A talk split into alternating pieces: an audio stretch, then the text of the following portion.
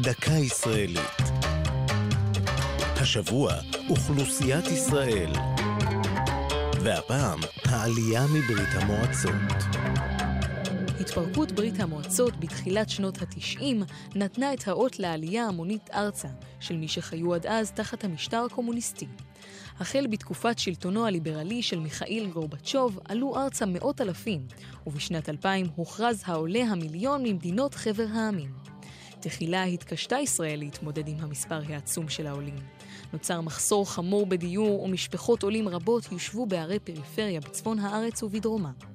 משכשלו מאמצי המדינה לשכן את העולים במגורי קבע, הוקמו כ-400 אתרי קרוונים, בהם כמעט 30 אלף מגורונים ארעיים. אולם, בסוף תהליך הקליטה השיגו רוב העולים דירה בבעלותם. עם בואם לארץ התקשו העולים למצוא עבודה. למרות שיעור האקדמאים הגבוה בקרבם, אחד מכל עשרה היה מובטל, כמעט פי שניים בהשוואה לאזרחים הוותיקים.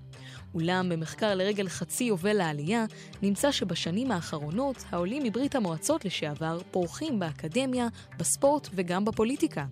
יותר מעשירית מכלל מקבלי התארים בארץ הם עולים מברית המועצות לשעבר, ועד שנת 2014 אחוז הספורטאים הפעילים יוצאי ברית המועצות היה 63, פי שניים מאשר בכלל האוכלוסייה. זו הייתה דקה ישראלית על אוכלוסיית ישראל והעלייה מברית המועצות. כתבה טליה כהן.